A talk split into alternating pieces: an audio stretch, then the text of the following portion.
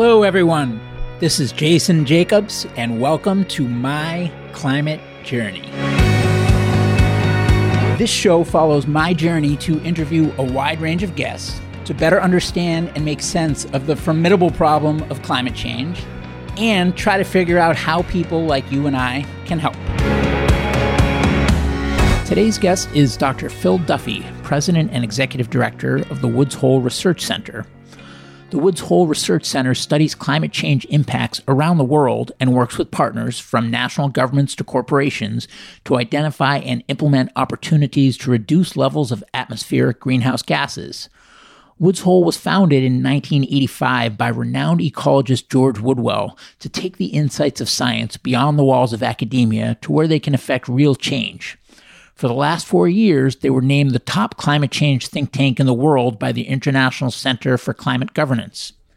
We cover a lot in this episode, including Dr. Duffy's long career focused on climate change, how his thinking's evolved from when he started to today, the important work that they're doing at Woods Hole, how they go about it, how they prioritize which projects to take on, some of the recent successes that they've had, and where they could use some help. And we also have a great discussion about climate change in general, the nature of the problem, the best means to solve it, where we are today, and where we need to go. Dr. Duffy, welcome to the show. Well, thanks for having me.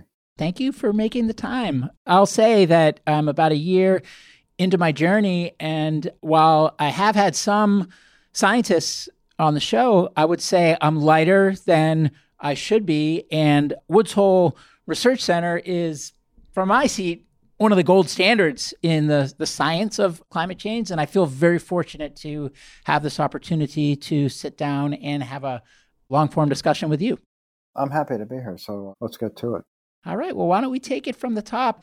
Tell me about Woods Hole Research Center. What is it and what kind of work do you do? I think we're somewhat of a unique organization. And if you took a superficial look at us, you might think, "Oh, it's another it's another research organization," meaning that in some ways we look like a university research department.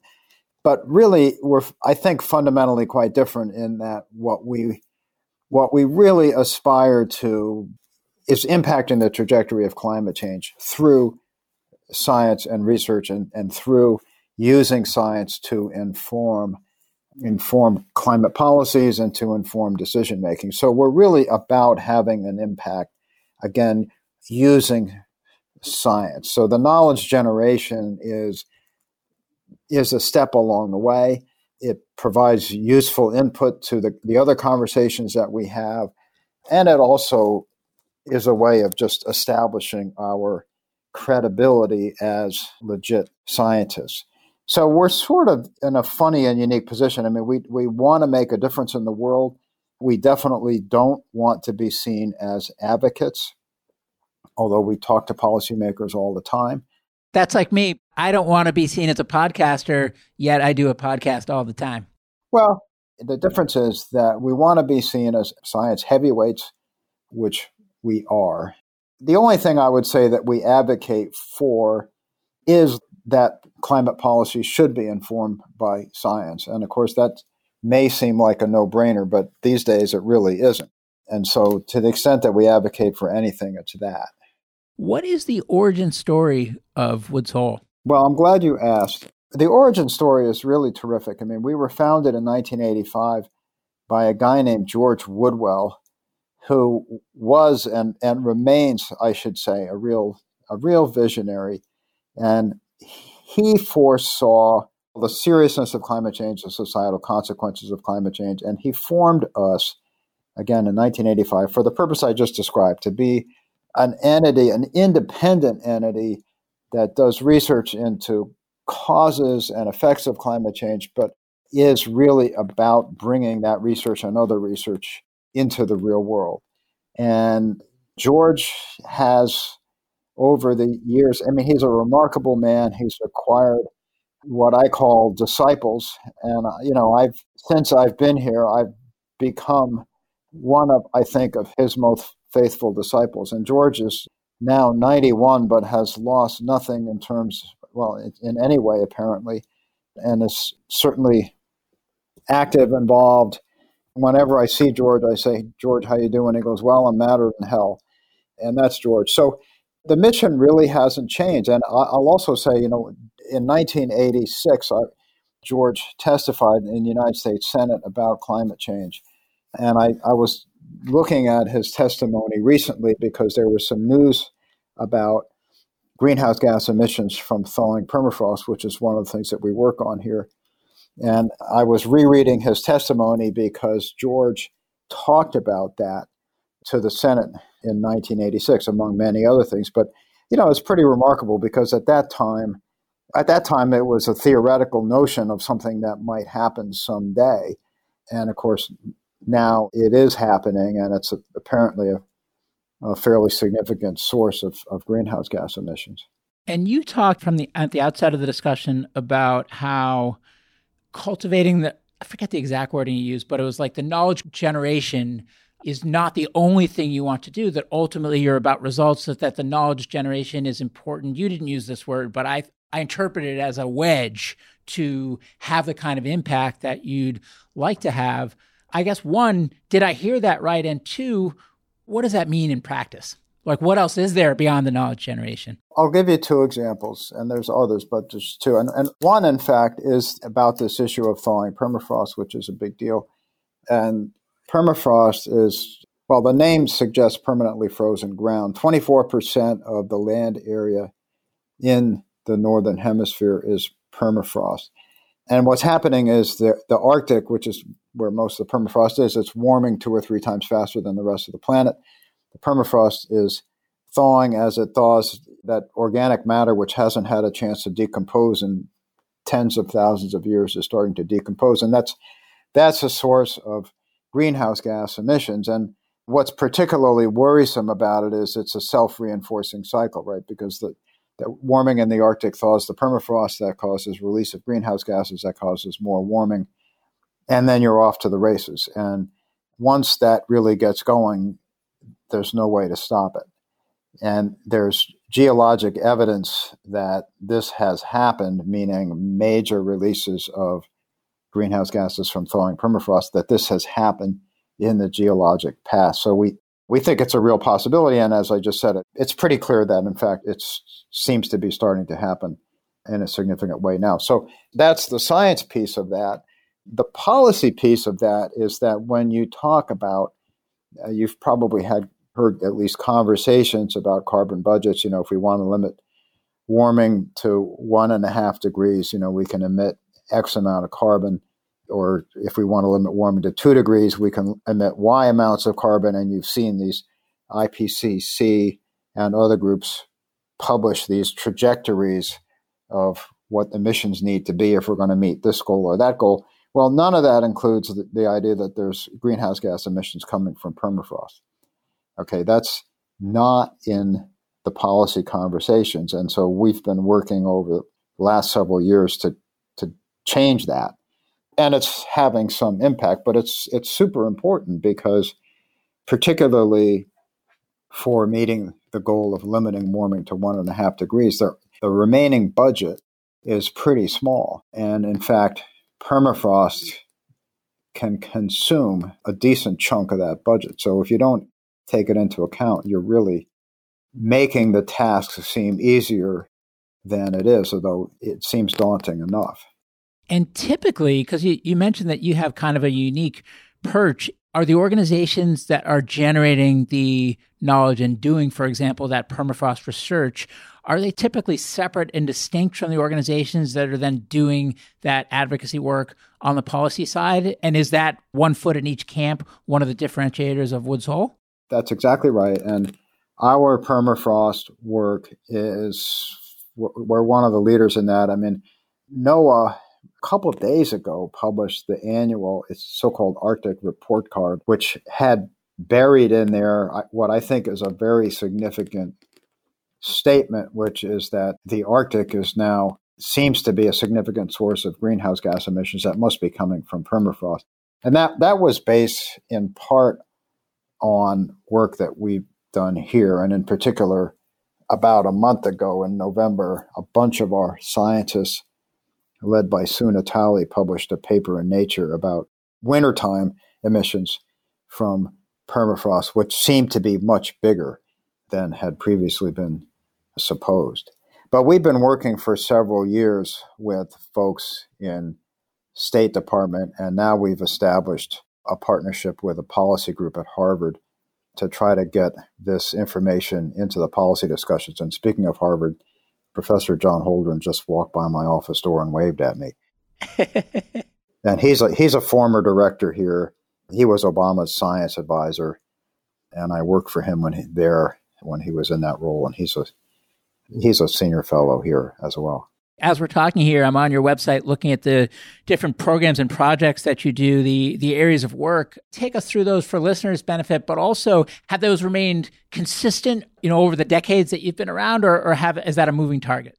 It's been pretty consistent. We've added one new area. I mean, I'll, I'll summarize it this way. Okay, most of what we do, not all of it, most of what we do focuses on the various roles of what I refer to as natural systems in climate change. By natural systems, I mean forests, I mean agricultural soils, for example, wetlands, and so forth. And those natural systems play several important roles in climate change. One is that historically and still today, they contribute to climate change. And really, it's not those systems, it's the human management or destruction of those systems, like deforestation, causes release of greenhouse gases. Agriculture causes release of greenhouse gases from soil and, and through other mechanisms as well. So those systems, because of the way they've been managed by humans, have been and again continue to be a contributor to climate change through emissions of greenhouse gases. Now, more and more, we are talking about can we reverse that? Can we put carbon back into those systems. In, other words, move carbon out of the atmosphere, back into forests, back into agricultural soils, back into wetlands, and so on. And the generic name for that is natural climate solutions. And the bottom line is that because we've procrastinated so long on reducing emissions from fossil fuels and deforestation and so on, we really at this point have no choice in the sense that we if we're going to meet any reasonable climate policy goal, we need to move massive amounts of carbon out of the atmosphere and put it somewhere. And the so called natural climate solutions is the only way we know to do that at anything approaching the scale that's necessary. So that's so natural systems have been part of the problem. They remain part of the problem. They can be a big part of the solution, not the whole solution. And the other role that natural systems play is through these these scary feedbacks, and we've been talking about one, which is greenhouse gas emissions from thawing permafrost. And that's a case where the warming itself, the warming feeds the warming. And thawing permafrost is probably the biggest of those. But wildfire is another one. Wildfire can be a significant source of greenhouse gas emissions, and that's obviously something that's caused in part by climate change. That's a big part of our work. So we end up working in the Arctic, the tropics, but really everywhere, but all, all over the world. And specifically, the focus is on these natural solutions. Natural solutions, and also preserving the Amazon forest, preserving forests in Central Africa, which contain enormous amounts of carbon. And I, I don't know if I have the numbers exactly right, but for example, the Amazon forest contains an amount of carbon which I think is equivalent to five or 10 years of total human greenhouse gas emissions.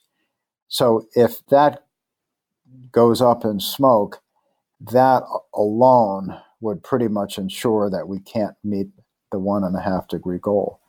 And as you know, Bolsonaro has pretty much declared war on the Amazon. So preserving the existing carbon stocks as well as restoring natural carbon stocks is, is a big part of what we do recently we've opened up another chapter in the work that we do, which is on what we call physical climate risk. And that means to a large extent looking at different forms of extreme weather and the risks that they pose. So, drought, extreme heat, hurricanes, different kinds of flooding, and so on.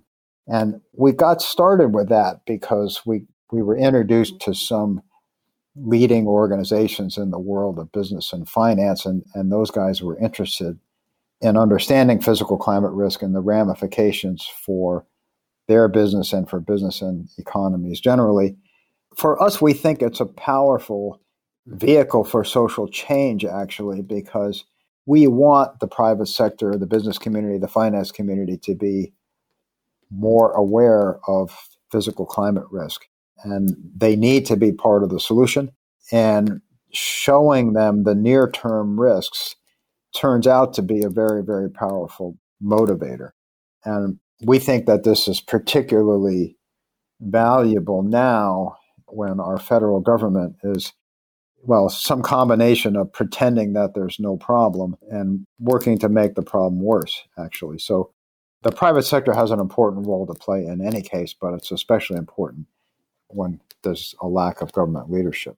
And are you mainly referencing the work with Wellington, or are there other large organizations that you're also collaborating with in this way? We have this partnership where Wellington Management, the big investment firm, is kind of the linchpin. And also involved in that is an entity called CalPERS, which is the California Public Employees Retirement System, and another large public pension firm is about to join the partnership, and that'll be announced fairly shortly. We've also started doing about well six or eight months ago, starting to, started to do some work with McKinsey and Company on physical climate risk and the ramifications for businesses and economies. And we think the, these are particularly powerful partners because both investors and, and McKinsey, which of course is a consulting firm, are influencers. And obviously, McKinsey, that's their fundamental nature of their job is they companies and governments too use them as advisors.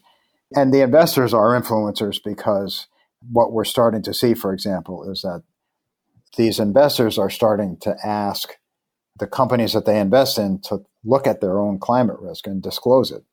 And we think that that's a powerful force for creating greater private sector involvement in climate change.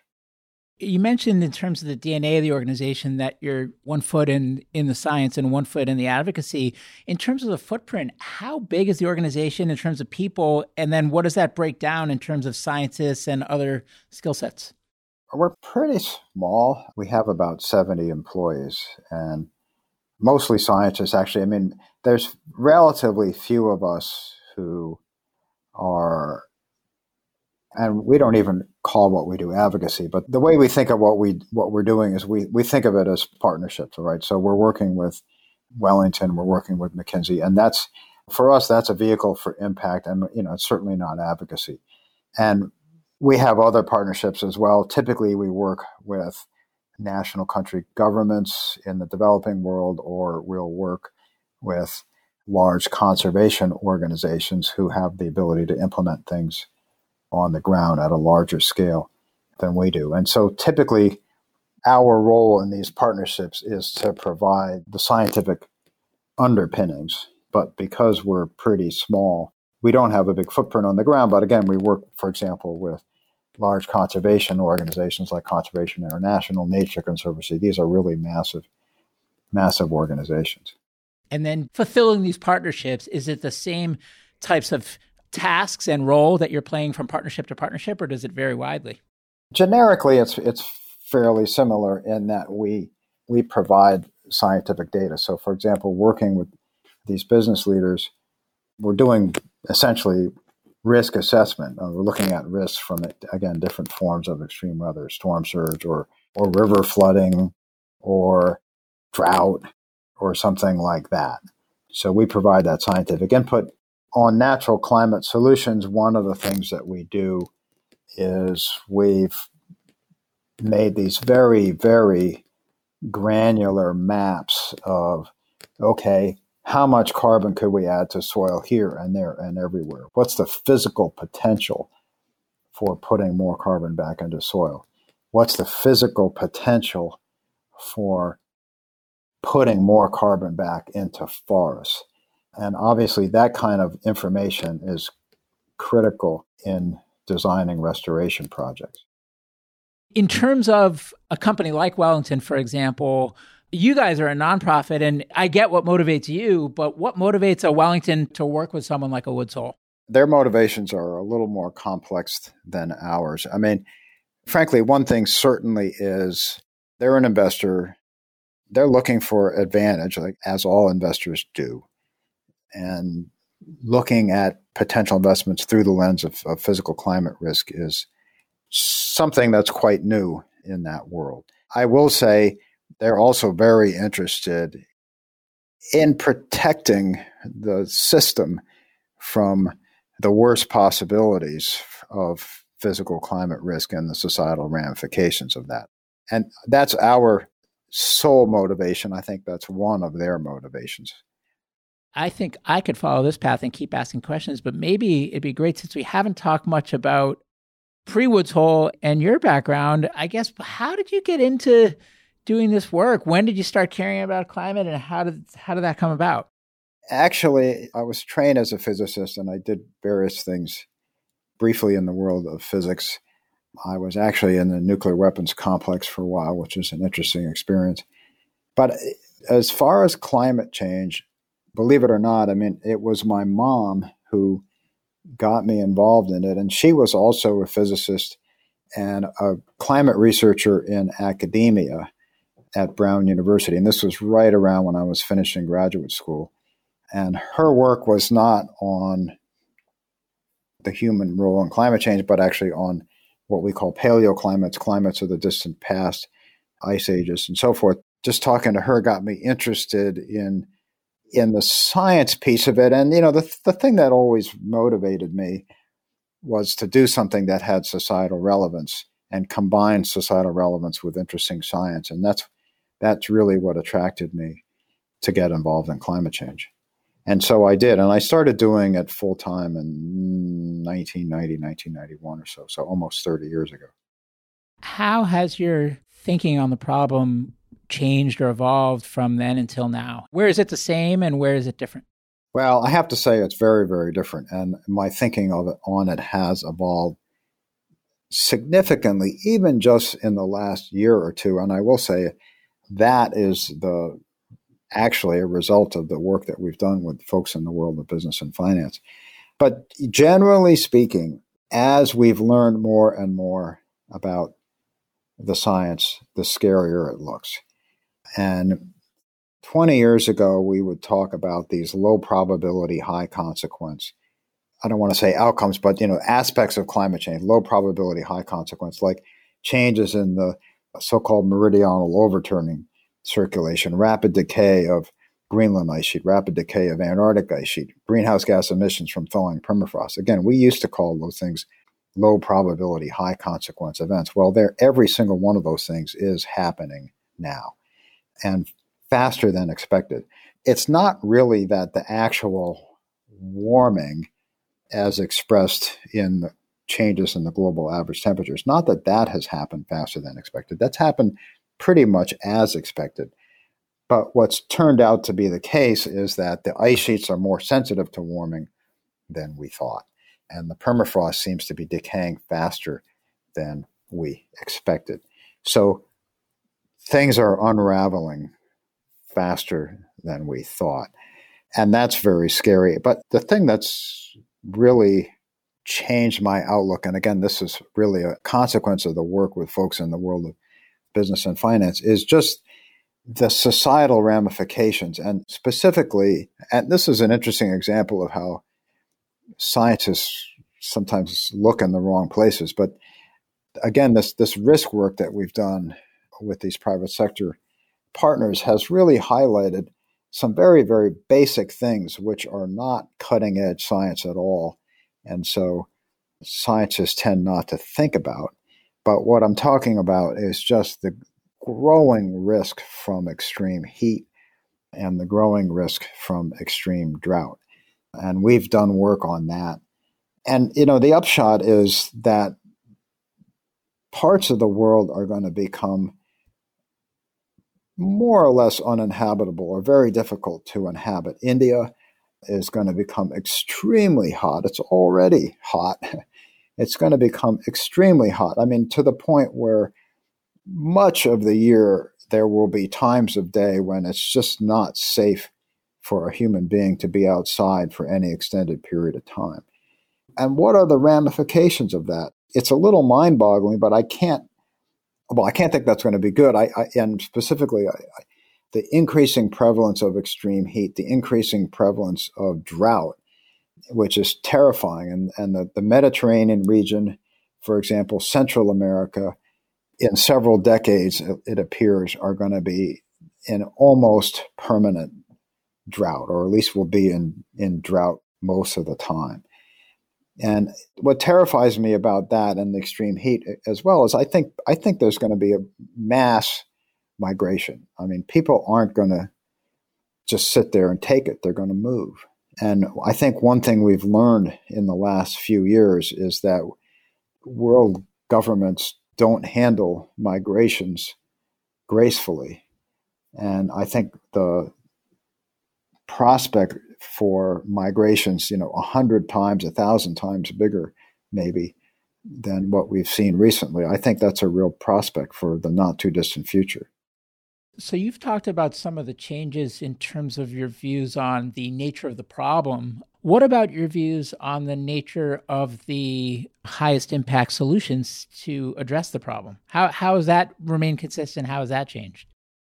That has changed quite a bit. I mean, in particular, nobody really predicted the rapid, rapid drop in the prices of solar energy and and wind energy. And that's been remarkable. And you know, that makes those energy sources competitive with fossil fuels, which is great. Now, I will say wind and solar are good as far as they go and very good as far as they go, but they're not the whole solution. In other words, there are, well, there's sectors of the economy like heavy industry, like aviation, which are going to be challenging to decarbonize. So we do need other solutions. But it's also true that we can do a lot more with the technologies we already have than we are doing. I mean, clearly, in terms of solutions, the main missing ingredient is political will. It's nothing more, nothing less we have the potential for decarbonization or certainly decarbonizing the electricity sector. We just need to do it. And I've heard that term a lot political will. How do you define it? Political will to do what? We need to commit. we need to commit to decarbonization. That's the main thing. And in many cases, the technology is there, it's quite affordable, and we need to simply act. We don't have all the technologies we need. We need better storage technology. We need, again, to figure out how do you decarbonize things like heavy industry, things like aviation. Those are unsolved problems, but we can do so much with the technologies that we have now. And I mean, we've certainly been hearing more and more of the right words coming from politicians' mouths, but I guess how does that need to manifest in practice? Are there certain policies that you believe are the ones that we need, or, or is there some suite? Is that something that maybe outside of Woods Hole's school of expertise and punt that to, to someone that thinks about it all day? I'm just trying to get a sense for what should we be rooting to happen from the sidelines or as voters? In terms of actual policies, I mean, if you look, for example, at California, which has been has been a leader and has been relatively successful. I think the big lesson from there in terms of what do we need in the way of policy, I mean, people say, oh, we need to put a price on carbon. You know, and I definitely think that that's right. But I, in my mind, that's only the beginning. And again, if you look at California, they have that. They have a carbon market. They have this cap and trade system, but they also have, they also use regulation and that they have a host of policies to address the problem. And that's what it will take. And that's what's needed. The other issue that we haven't really talked about is adaptation, is coping. And there's real major policy challenges there as well.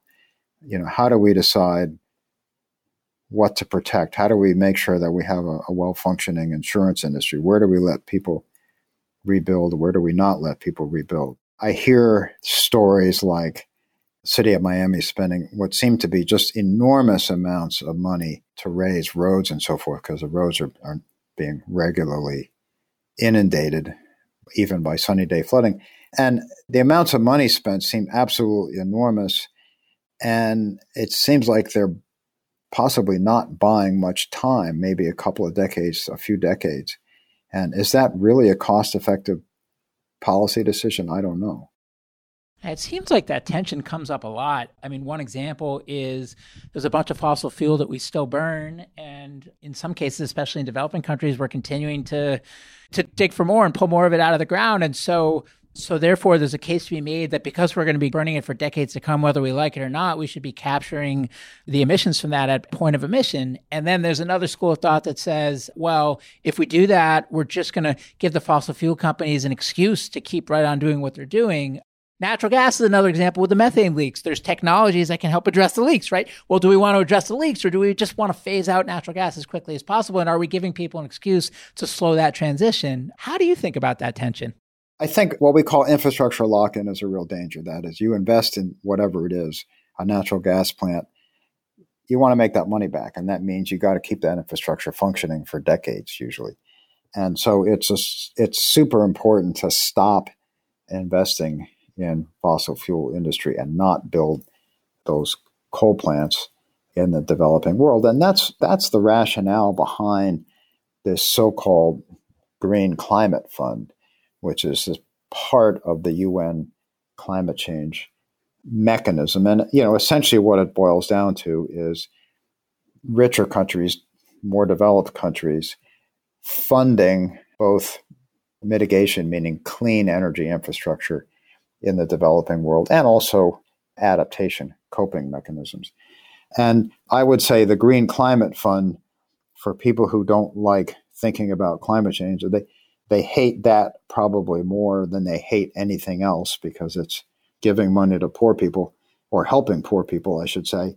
But it really is in our own self interest for the reasons you just articulated. I mean, if, if the developing world economies grow based on fossil fuel, it's a complete disaster for all of us. So it's very much in our own interest to help those folks adopt clean energy.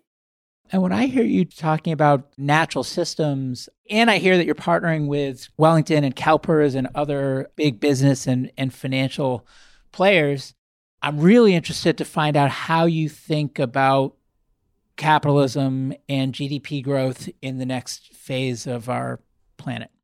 I do have a concern that unmitigated climate change will be a threat to capitalism and GDP growth. What about the other way around? Is GDP growth and capitalism a threat to climate change?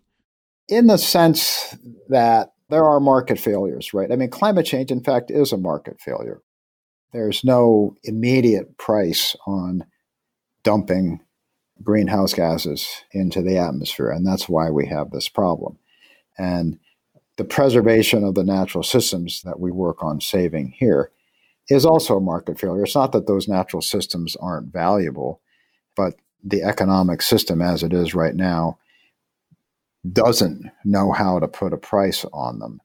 And so it's a real struggle to preserve them because in the short run, there's more money to be made by harvesting a forest than by letting it grow and store carbon so that's the challenge. I mean, look, I know that there's a, a few folks who I think are, and I don't want to name names, but you know, folks who are secretly socialistic and think that climate change is is the, the vehicle for getting rid of capitalism. I mean, I, I will say personally, I don't support that. I don't, I don't think that should be the goal, and I certainly don't think it's going to happen. So you talked about using natural systems as much as we can. And of course, I mean, how can you not be a, a proponent of that? You also mentioned that they're not going to get us all the way there. So I'm really interested in how you think about some of the non natural things like carbon removal, direct air capture. Where, where do they fit into all of this? Good question. First of all, how can you be against natural systems? Well, you know, the problem is there's opportunity cost. The best thing for climate is to let forests grow, for example, and not only not deforest, but reforest significant areas. Well, people have plans for that land that involve some sort of profit making activity. So there are certainly opportunity costs to utilization of natural systems. But you, you asked about other technologies for carbon removal. You also asked about carbon capture at point of emission, which are in some sense different things, right? Because capturing carbon at point of emission is an it's an avoided emission, right? So it prevents the CO2 level from going up, but it doesn't actually reduce it. I'm frankly not a huge fan of that. And I just don't think it adds up economically. I mean, I think for one thing, there may be societal objections to it. I mean, no one's, I don't think, objects to capturing carbon, but then you have to bury it. And where you're you going to do that? And nobody's going to want that under their house, for example. But I don't see how it adds up economically. I mean, already wind and solar are essentially as cheap, in some places cheaper than fossil fuels without carbon capture and storage. And the, the cost of carbon capture and storage is really significant. So it, it seems like it makes it economically uncompetitive, in my view. When you say that natural systems won't be enough, then how do we make up the difference? We need a miracle. And I will say that I remember very clearly, it was in 2013, 2014. I was working in Washington at the time, and I was part of the U.S. delegation to an intergovernmental panel on climate change, IPCC approval session. And this was, we were working on the third volume of the, what was the, then the, well, the fifth assessment report. And we were looking at and that, that volume deals with the economics of climate change and trajectories, emissions trajectories for, for meeting various climate goals. And I was horrified to see that the scenarios that were under discussion involved enormous, enormous negative emissions. And I was horrified because it's science fiction. There's, we don't know how to do that. This is the plan for solving climate change, and it involves a miracle. And what the hell is that? And that's still true. We don't have a way to remove carbon from the atmosphere at the scale that we need to. And every year that passes when we keep putting more in there just makes that problem worse. So if we need a miracle and it's not going to come from that, then what should we be doing tactically to try to find that miracle? We need to figure it out. Well, one thing that would help would be if there were a price on carbon, that would provide an economic incentive. I mean, for trying to develop some way of pulling carbon out of the atmosphere. I mean, right now, if you had that, right, if you had the perfect, I call them vacuum cleaners, right? If you had the perfect carbon dioxide vacuum cleaner, you couldn't make money on it. And so there's relatively little incentive for a startup or an entrepreneur to think about that because what you're doing is you're you'd have to not only develop a, a, technology that works but you're betting on a policy which allows that a successful technology to be profitable if we're in as gory a spot as it sounds like your assessment says that we are then how do you think about solar geoengineering research for example i think that's one of the things that we need to do we need to get serious about looking at geoengineering. And right now, there's sort of a cottage industry of folks who look at it. I used to be part of that cottage industry. I'm not anymore. Oh, really? I didn't know that. That didn't come up in my research. I was a co author on a few papers about it, but nobody likes it. But it seems like we don't have great options at this point.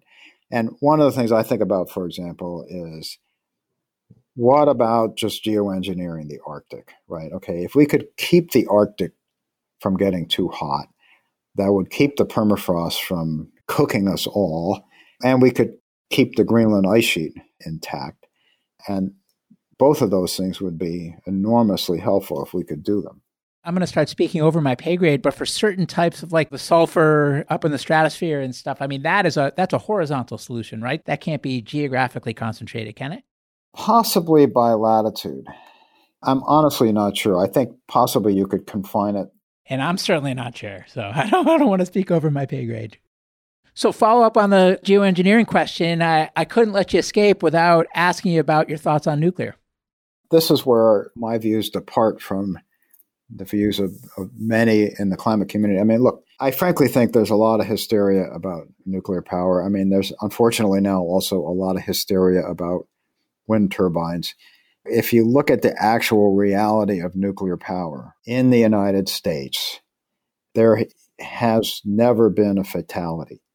And you can't say that about any other energy source. I mean, fossil fuels, coal, still kills thousands of Americans every year.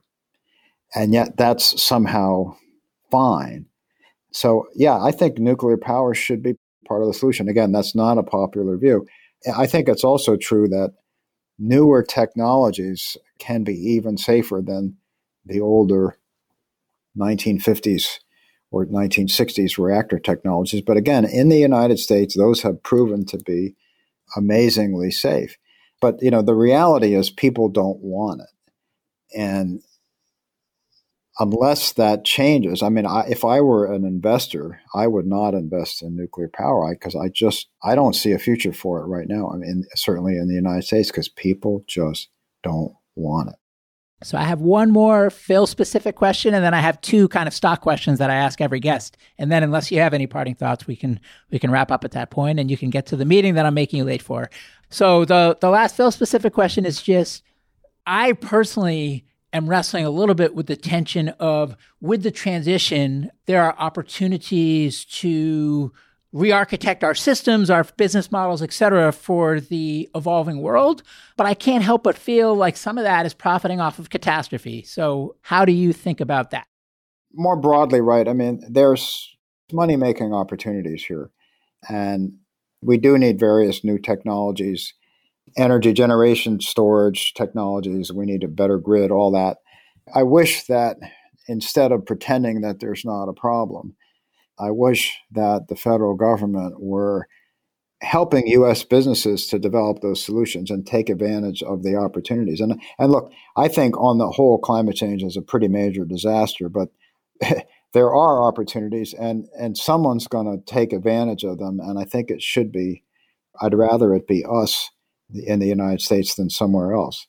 Uh, two final questions. One is just if you had a hundred billion dollars and you could allocate it towards anything to accelerate this transition and better address the problem, where would you put that money and how would you allocate it? To me, the the most urgent thing is is decarbonization, and as I said, we have well, we have the means to do a lot more than we're doing. So if, that would be the first thing I would do with a lot of money would be just deploy the low carbon technologies that we have now at a much greater scale. And how does that manifest? Like, where would you actually put it to make that happen? if it means subsidizing, providing incentives for individuals and businesses and utilities to, to utilize cleaner technologies, that's what I would do. Are there other areas you would invest in as well or allocate? I'm a researcher, so I think about research, and we, we do need research. There are plenty of energy technologies we need. We also very much need climate research. And people sometimes question that and the, the, thinking being, well, look, we already know that there's a big problem here. We already know we need to stop emitting greenhouse gases. Why do we need to study the problem more? And my answer to that is, well, we already talked about geoengineering. We need to understand that. We've already talked about things like thawing permafrost and greenhouse gas emissions, which is basically like a tipping point in the system. We need to better understand that. We need much better information on informing us on how to cope. So what's sea level rise going to be here? What's going to be the risk of a category five hurricane in New Orleans? And a lot, a lot of decisions need to be made about infrastructure, protecting cities and so forth based on that kind of very fine scale information about, in many cases, different forms of extreme weather. Something else that we need to figure out how to do, which we haven't talked about, is how to actually measure greenhouse gas emissions. And one of the limitations of the Paris Climate Agreement is that it's based on self reported national greenhouse gas emissions. And doing it that way was partly a political compromise because it made it acceptable for people to sign on. But it's also partly the case that we actually don't have the technical means to do that. In other words, if the United States wants to know, huh, how much is China really emitting? We don't know. And we have no way of knowing that. We don't have, well, now there are one or two carbon measuring satellites, but there's a long way to go between having a, a satellite flying around that looks at that looks at carbon and actually saying, okay, we know that China emitted X amount of carbon in 2018 or 2019. And, you know, for any kind of international agreement to progress to the point where it has any teeth, you have to have independent measurement of greenhouse gas emissions. And last question is just for anyone out there listening to the show who's concerned about this problem and is trying to figure out how to help. What advice do you have for them? Well, first of all, you should be concerned and you should help. And I would say generally there's three things you can do, right? I mean, one is lifestyle things. Make your own lifestyle as low carbon as possible. I think the main value of that is that your behavior is contagious. And so other people will emulate what you do. Second thing is engaging politically, and this is really important. And we like to go around saying that democracy is broken, and yeah, it kind of is. But in the end, if people really clamor for something, politicians do listen to that. And it's important to engage politically, and you can do that on a national level. You can also do it on a local and regional level, and it's pretty easy to do actually on a local and regional level.